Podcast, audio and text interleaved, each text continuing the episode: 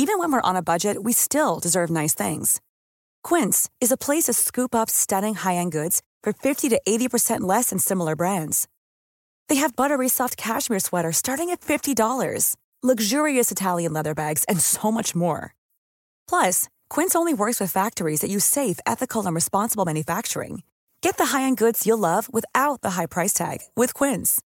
Go to quince.com slash style for free shipping and 365-day returns.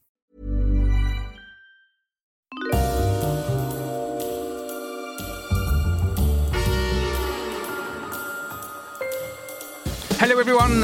Welcome to Histories of the Unexpected, the show where we demonstrate that simply everything has its own history, like mirrors, eyes, and sharks. Or grapes, apes, and scrapes, tapes, frappes, so milk based drinks. Couldn't quite get the rhyme working there. And japes, the history of Jolly Japes, which is all about the history of tricks. Oh, yes, that would It be certainly is. We will be following the links in our minds as we come across them, explaining how those histories link together in unexpected ways. For that is what we do, Sam.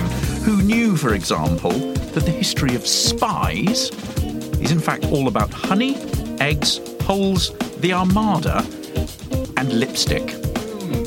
It's also about bugs and pigeons. And novels. Novels, yes, novels, Yep. films. Yes, I'm excited about spies. I'm excited about spies, But yes. after this one. But after this one, yes. The man sitting opposite me, he is the opposable thumbs of The opposable thumbs, plural. plural. yes, I just want to work out how that is. You are the opposable thumbs of history. It's Okay. Professor Extraordinary of Early Modern British History at Plymouth University. It's Professor James Daybell. Hello, James. Hello, Sam, and thank you for that wonderful introduction. Uh, the man sitting opposite me is the Homo sapien of the hominids. That means you're top. Uh, top in that little Top, group. not dog, top dog. It is the truly wonderful historical adventure, famed throughout the world, the wonderful Dr. Sam Willis. Hello, everyone. Um, I hope you've worked out what we're doing. I think we've got to adjust this because everyone knows what they're listening to because our podcast has a title. And if you've read the title, you will have realised that today we're talking about humans. We are talking about humans. Um, and I've mentioned this to a couple of people. Said you can't do a history of humans. Surely the history of humans is all history, and therefore it's impossible to do. That's what my wife said. She said she said you are basically doing the history of everything Yeah. in that. But that's not true because we can demonstrate how we can um, think about humans in certain very specific ways and how they absolutely Yes. do have a history. You could do an you could do an evolutionary history of humans, and you could look at the, the sort of ways in which um, human beings came about, and you could think about uh, human nature, and you could think about that as a sort of historical Traits. uh, continuity, traits, behavioural Now, characteristics. Shakespeare's good at that, isn't he? Oh, I have a little Shakespeare for you. Ah. I have a little Shakespeare for you later on. A little Hamlet. Animals, we can talk about animals a bit as well. Yep. We should say here that this is part one of a sort of two part podcast uh, because I met my good friend Adam Rutherford, who is a very well known scientist. Um, he's written a book about humans, and we sat in the park and had a nice chat about it. So we're going to do a bonus episode, which will be uh, my. Um, my interview was not really an interview, my discussion Little chat. across um, themes in history, bit of science and history mash up for you. It's actually convinced me that there needs to be more science and history There- mash ups. It's fantastic. there is also talk about hats and orange suits In- in, in- that, in which I thought was extraordinary.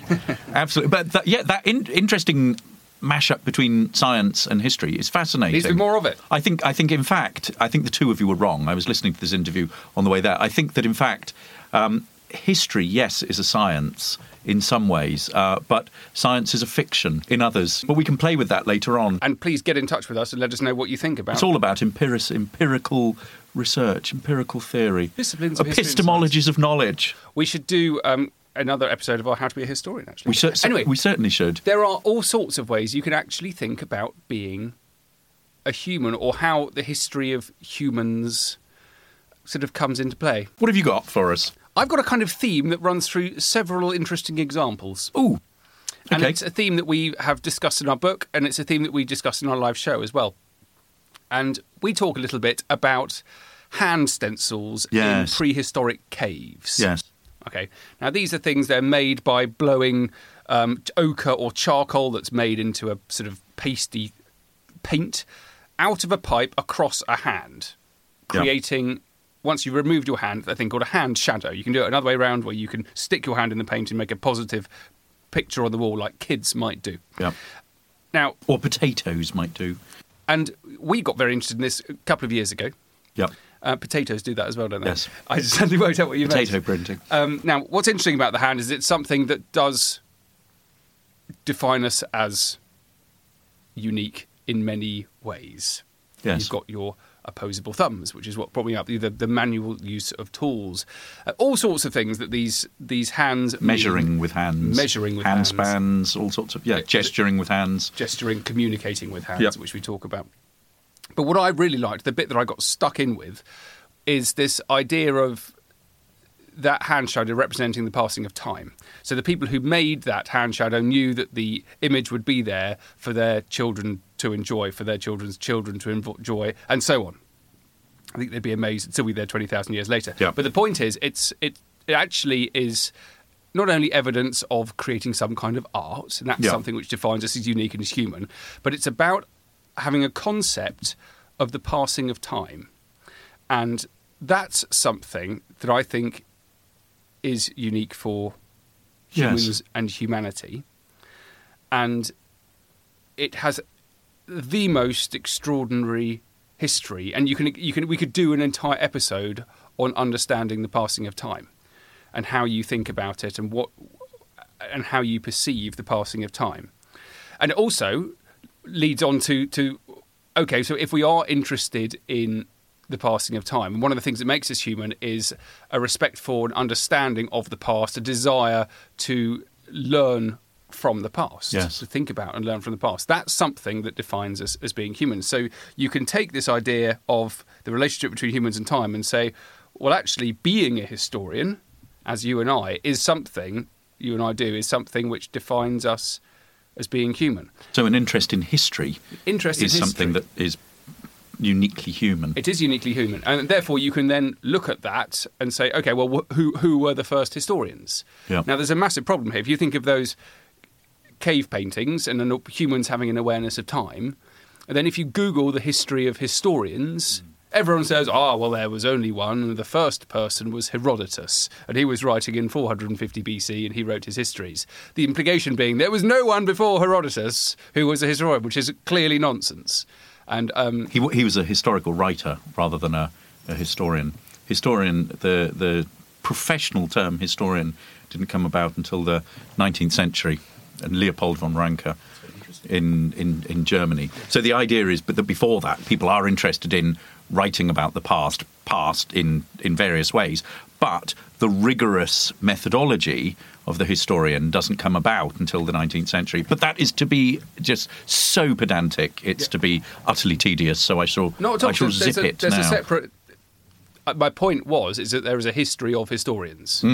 Okay, and that you. Absolutely. can, you can say, well, what does a professional historian do? How do you define a professional historian? When does that come about? Was Herodotus one?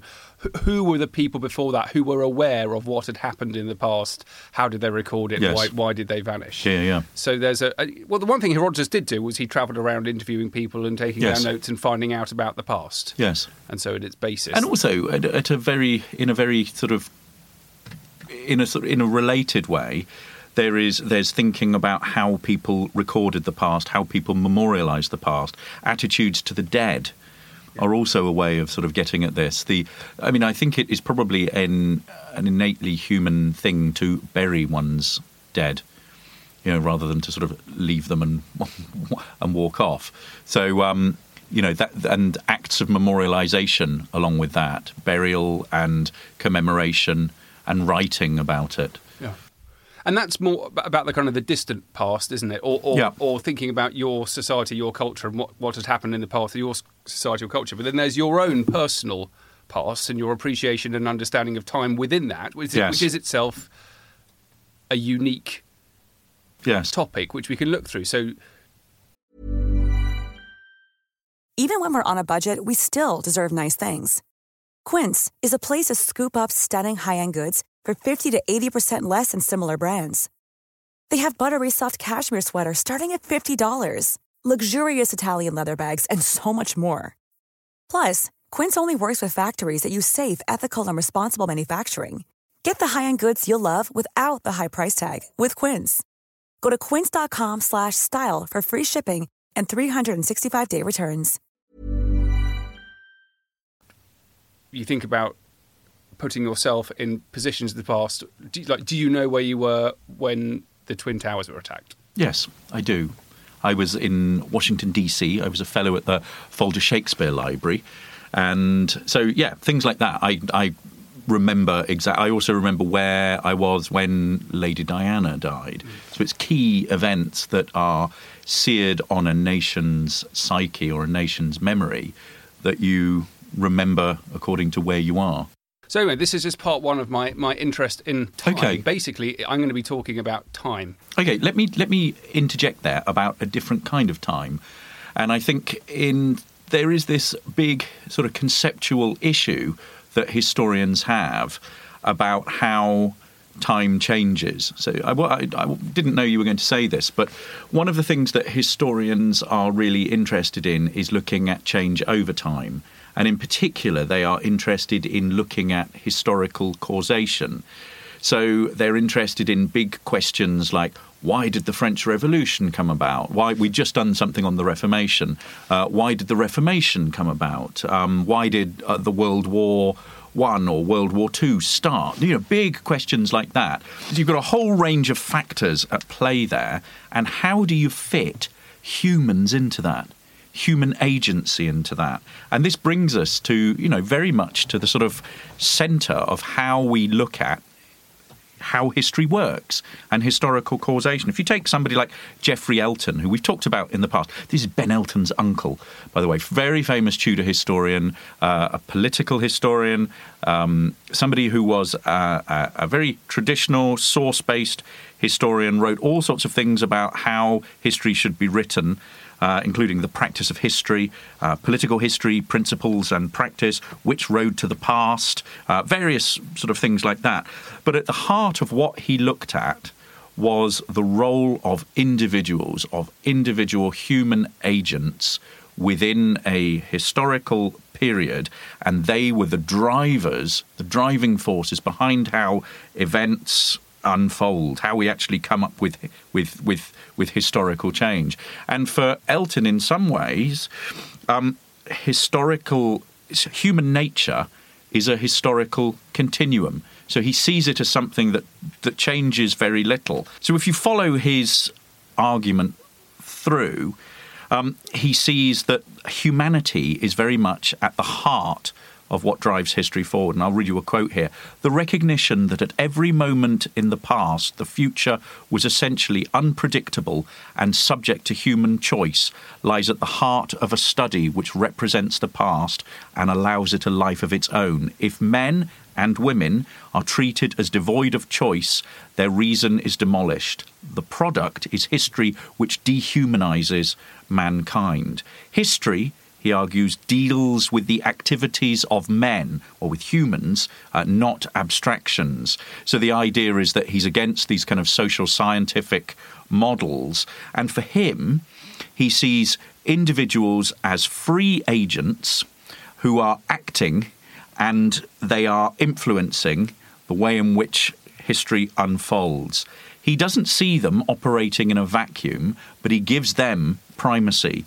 So if you have a look at the way in which, say, an event like the Reformation came about, he would see it being humans as these actors um, who are responding to various other forces, various other kinds of causes, and he groups those into two types.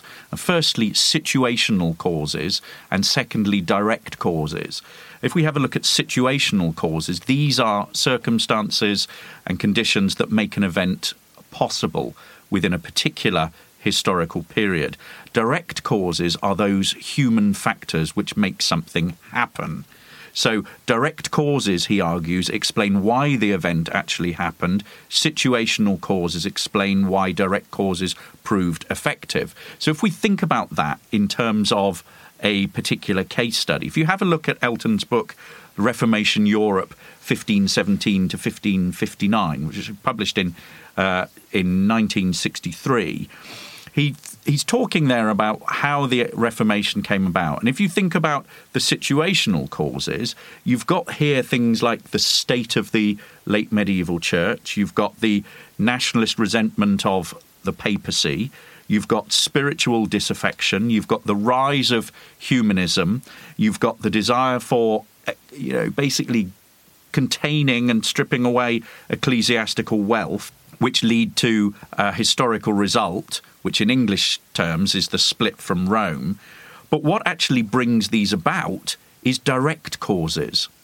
So that's the kind of environment, but direct causes. And there it is human actors that are right at the heart of what is driving things forward. So you may have these kind of environmental factors, but it is it's Luther and his ideas and hammering those sort of theses up against the the the door. It's the separatist moves by German princes. It's Henry VIII and and his divorce petition. It's Thomas Cromwell's program for the political break with Rome. And so, at the very heart of history, for an empirical historian like that, is human agency. The way that other historians or historical schools might think of that um, privileges different kinds of factors. So if you think about it from a Marxist point of view, Marxists are see um, history being moved forward by class struggle or economic determinism, where the individual, individual human agency, is subservient to that. Or if you think about uh, a historian like uh, writing in the French Annales school, somebody like um, Braudel, you know, you've got geographical determinism. So people are shaped by their geographical surroundings. So I think there's a big question when we're thinking about how we conceptualize history, how do we fit human agency yeah, in the there? Yeah. And the mountain one's interesting. Essentially, the, the, the explanation is the mountain made me do it, Gov. Yeah. Yeah, yeah, yeah, yeah, yeah. more, more, or less. And, it, and, it's a really convincing argument. Yeah. Is that people behave in certain locations because of the environment that they're in. Emmanuel Le Roy Ladurie has a brilliant chapter called Mountain Freedom, where he contrasts the the the, the sort of um, life within towns. Um, where travel is, is very much easier, business, trade, government, state, police, uh, with the free relative freedom of mountains because of the geography and because of the remoteness. Mountain villages for many, many centuries were almost impervious to those kinds of restrictions. Yes, it's not all about humans, it's about mountains. It's humans, yeah. But water as well. Mm. The Mediterranean um, is a big driver. Do you think dogs have a sense of history? I ask this because uh, I broke my dog's leg, didn't I? You did. Or, or you. You, you, didn't break it, but I, well, I, it was but, entirely um, my fault. Hundred percent my. I was actually on the phone to Sam at the time, and he said, "I've got to go. I think Mo has broken his leg." And he had. And um, he had. Yes, he had horrifically in, in like three places. But anyway, he's he's down by my feet right now, and it's all been screwed back together, and he's okay. After six weeks in his cage, he was very angry and ran away. Right. So the point is, he broke it running down a hill, and he tried Yes. to shudder to a stop, and his body weight went through his lower forelimbs, and they shattered. Yep. So there's this hill which I now can't take him for a walk at. It's my favourite place, and it's just up the road. And so I now drive past it, and I've thought about getting out, but it makes me feel sick. And I want to know what Mo would do if I took him out into that field. We should experiment with that. With will my dog a realise and not care, or b stay in the car shivering? Now, see, see, dogs they associate Yes. things Is that his, is that a sense of history though, or is that a sense of a response to a particular event that happened to him that is related to Sure, a so it's location? the equivalent of giving Yeah. him a bit of bacon if he's Yes. done something good, or smacking Yes. him over the head with a stick if he's done something which obviously don't do. But that that's the point. But Learnt that's, behaviour. That, that's learned behaviour. Yes, but that's fundamentally historical. So it has to have happened in your past for you to know about it. Yes. But we know that I mean, it, it's a silly point to make, but I think it's actually really important. no, it's a good good point. It's um it's to do with understanding events in a sophisticated way in context, yes. which is what historians do. Yes. Um, would you like me to read you an account of someone um, nearly dying in the Münchenstein Bridge disaster of uh, the 14th of June 1891? I, I would. Yes. Yeah. This is fantastic. It's not fantastic. I sent you this involved. article yesterday, didn't I? Um, yes, this is so. This is my new favourite. And I didn't read it myself. This is my new favourite article uh, because of the title of the article. So um, it was published in 1972 by Russell Noyes Jr. and Roy Kletti from the University of Iowa, and it's called "The Experience of Dying from Falls." Ooh. I, I, I'm going to hear what you say, but already I'm like fizzing with ideas and issues with it. One of the interesting things about it, of course, is is is being histor- being a human is is dying and your experience of dying and how you relate that. Oh, is it then people that come back to life having. Not necessarily, but um, th- but that's that's one way we could look at it. Yes. you know, the, and the association of death and how you understand it Yes. and how you experience death. So there there are some very wonderful novels Yes. describing death. Um, there's um, Edgar Allan Poe's A Descent into the Maelstrom, which if you've not read it, uh, you should read it. It is it's a short story, and if you've not read any Poe before, it's brilliant. Right. It's just absolutely you you are plunged into Poeness. Um, and that's him describing a near-death experience. Wow. He's not had one. He's inventing the entire thing. Right. But there are lots and lots of uh, historical accounts. So Okay. this is a guy who's um, in a passenger train and he's in Switzerland and he's about to go over an iron bridge that was made by the same guy who made the Eiffel Tower. Right. Unfortunately, their understanding of um, mechanical engineering was not quite up to scratch, and there had been several extra additions onto the train with another two or three hundred passengers. There's something like 500 passengers all in all. At first, I did not take it seriously when, near the Birs Bridge, I felt a sudden, strong shock that ensued from our erratic progress. But at the same moment, the train stopped in the middle of the fastest run. The shock threw the riders up to the roof. I sat backwards, unable to see what had happened. From the powerful metallic crashing that resounded up ahead, I presumed there had been a collision. I opened the door and intended to go out. I noticed that the following car had lifted itself upwards and threatened to tumble down on me. I turned in my place and wanted to call to my neighbour at the window, Out the window! I closed my mouth as I bit my tongue sharply. Now, there took place in the shortest possible time the ghastliest descent that one could imagine. I clung spasmodically to my seat, my arms and legs functioned in their usual way, as if instinctively taking care of themselves, and, swift as lightning, they made reflex parries of the boards, poles, and benches that were breaking up around and upon me. During this time, I had a whole flood of thoughts that went through my brain in the clearest way. The thoughts said, The next impact will kill me. A series of pictures showed me in rapid succession everything beautiful and lovable I had ever experienced, and between them sounded the powerful melody of a prelude I had heard in the morning.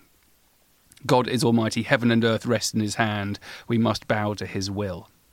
With this thought in the midst of all of the fearful turmoil, I was overwhelmed by a feeling of undying peace. Twice more the car swung upwards, then forwards. Part suddenly headed perpendicularly down into the river, and the rear part that I was in swung sideways over the embankment and then down into the Birs. The car was shattered. I lay jammed in and pressed under a heap of boards and benches and expected the next car to come crashing down on my head. But there was sudden quiet. The rumbling noise stopped, blood dripped from my forehead, and I felt no pain. That is just one astonishing description, um, which is in this article. And that one uh, particularly came from some research made by a Swiss geology professor called Albert Heim in 1892. And he travelled around the Alps trying to understand the Alps and getting accounts of people's experiences of the Alps. And one of the experiences he got were people who'd been in this rail disaster. Right. So he's collected all of these experiences. And one of the fundamental things that happens to people who are falling off the Alps in 1892, I'm sure we can expand, Yes. is that time stops. Time absolutely massively slows down. And around this time that he was collecting this, there sprung up an entire scientific discipline into trying and understanding people's perception of time changes. And it's really interesting. Has time ever stopped for you or Um, slowed down? it- it- only in only in meetings. time time seems to go time seems to go exceptionally slowly. Have you been enjoying this podcast? I have been enjoying All this right, how long do you think it's lasted for? I think it's probably well. I, I've enjoyed it, and we've spoken quite a bit already. Has it been fifteen minutes? James, that proves my point. Oh, It's been 25 minutes. 25 minutes? No! Yeah. My Time God. flies when you're having fun. It, It does. actually does. It does, yeah. And there are all sorts of really interesting experiments that have been conducted. Um, It's always fun hanging out with you, Sam. thanks. I which I which I want to I want to re- recreate some of these experiments. Go I'm, on. I'm not going to do it now, but um, th- there's a really simple one. Is basically what happens. It, there's a kind of a fundamental law that was discovered around this time, and that is if you are trying to estimate a short period of time. That period of time tends to be overestimated, and if you're trying to estimate a long period of time, it tends to be underestimated. There's Right. a really interesting Okay. middle point. Okay. Um, and scientists have been trying to understand that for a very long time. So one way of doing it is you say, right, I'm going to just do the washing up, and I'm going to try and stop after three minutes has happened. I'm going to concentrate on something completely Yeah. different, and I'm just going to Yep. do three minutes, or three minutes ten seconds, or three minutes fifteen, and then It's you do about it, four plates. and then you can do it um, with um, anyone else in your family. You can find out if. Uh, if men are better at it than women, you can find out if teenagers are better at it than adults. And there's a whole interesting question of time changing and your perception of time changing the older you get. So my grandparents uh, passed recently, um, and they lived as if 1930s. Well, yesterday, but they couldn't right, tell you yeah. who the prime minister yep. was. Yep. And so, just wanted to finish up by pointing out that the, the relationship between humans and time is massively, massively complicated, and that there's a history of trying to understand it. Boom. And I'm going to now give up being a historian and become a time perception scientist. A. Time Lord. yeah, a time lord, if you will, James. Thank you. Doctor Who of history. Yes. So I want to take us to um, I want to take us back to Hamlet as I promised, and that very famous speech from Act Two, Scene Two, uh, where Prince Hamlet is talking to Rosencrantz and Guildenstern, and it's the famous "What a piece of work is man" speech.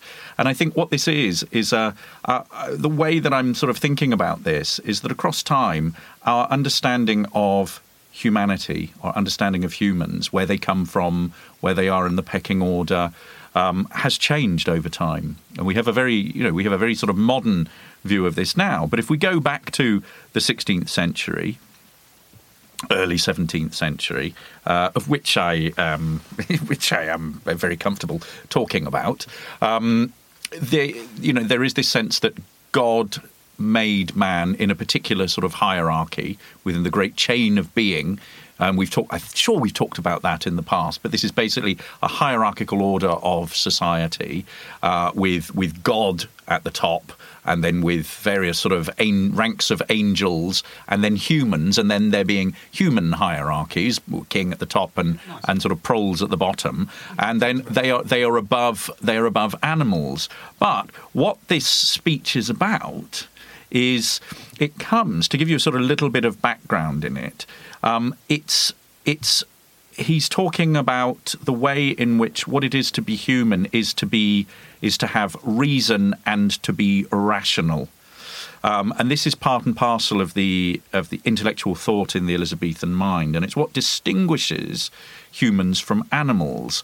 And throughout this part of the play, Hamlet is constantly referring to the immorality of the court of Denmark, and this is partly because his uncle Claudius, his father's brother, his dead father's brother, murdered Hamlet's Hamlet's father and then marries the mother.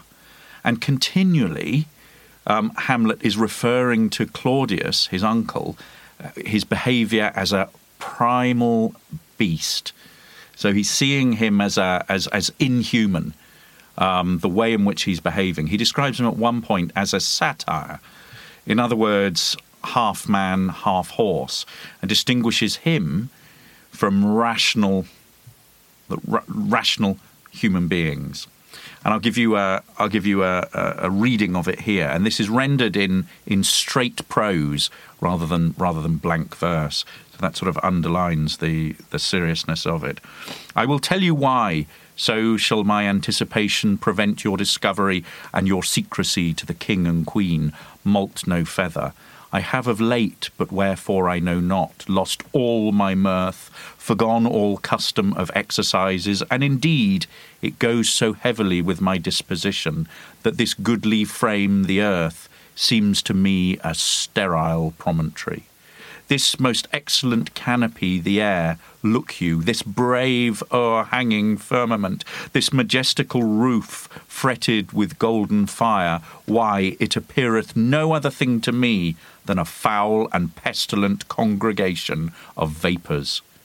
What a piece of work is man! How noble in reason, how infinite in faculty, in form and moving, how express and admirable, in action, how like an angel, in apprehension, how like a god, the beauty of the world, the paragon of the animals, and yet to me, what is this quintessence of dust?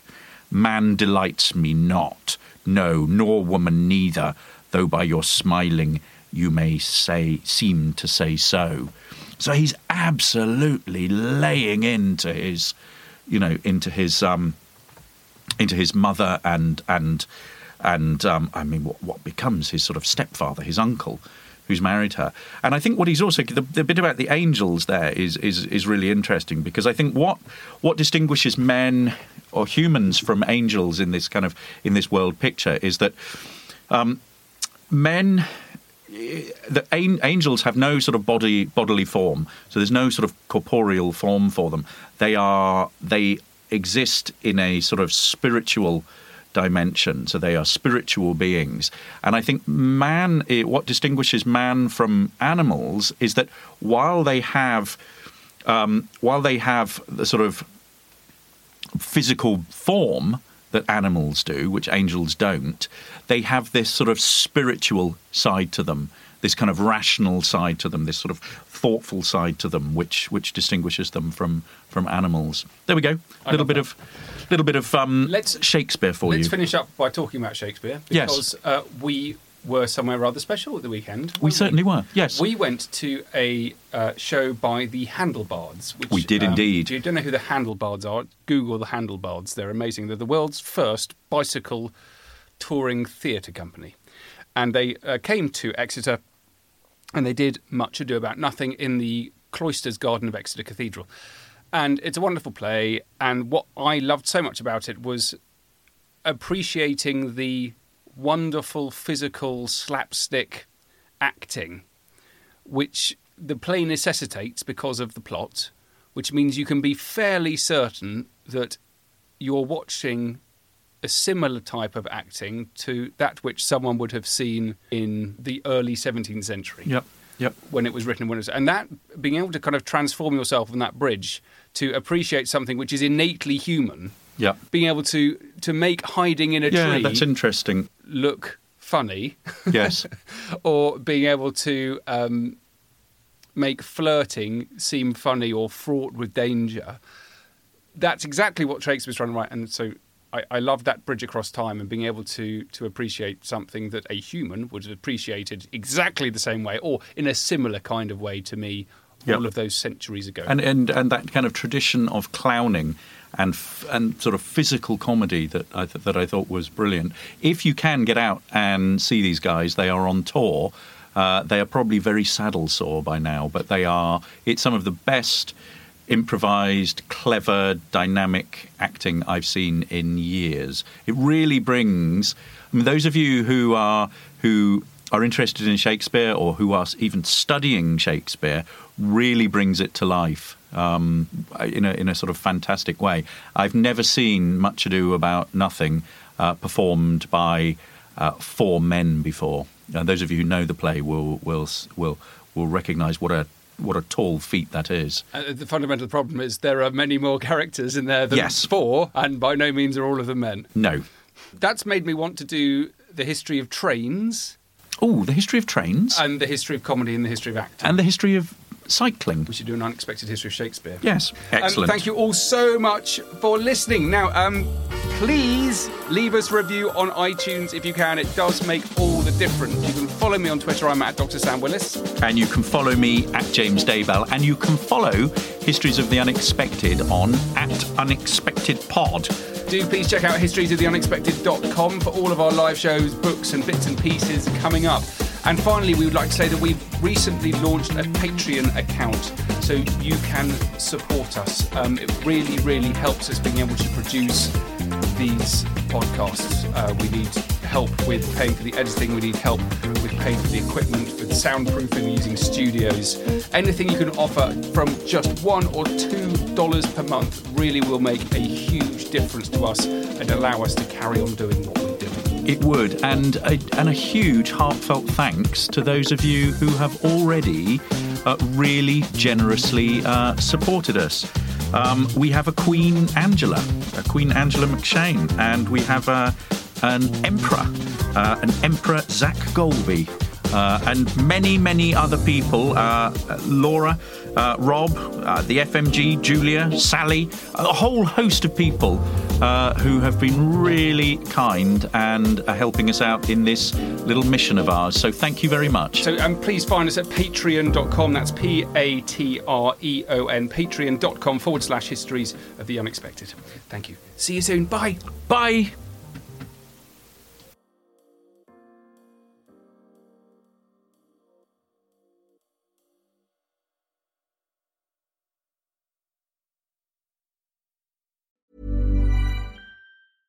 Hey, it's Paige DeSorbo from Giggly Squad. High quality fashion without the price tag. Say hello to Quince. I'm snagging high-end essentials like cozy cashmere sweaters, sleek leather jackets, fine jewelry, and so much more. With Quince being 50 to 80% less than similar brands.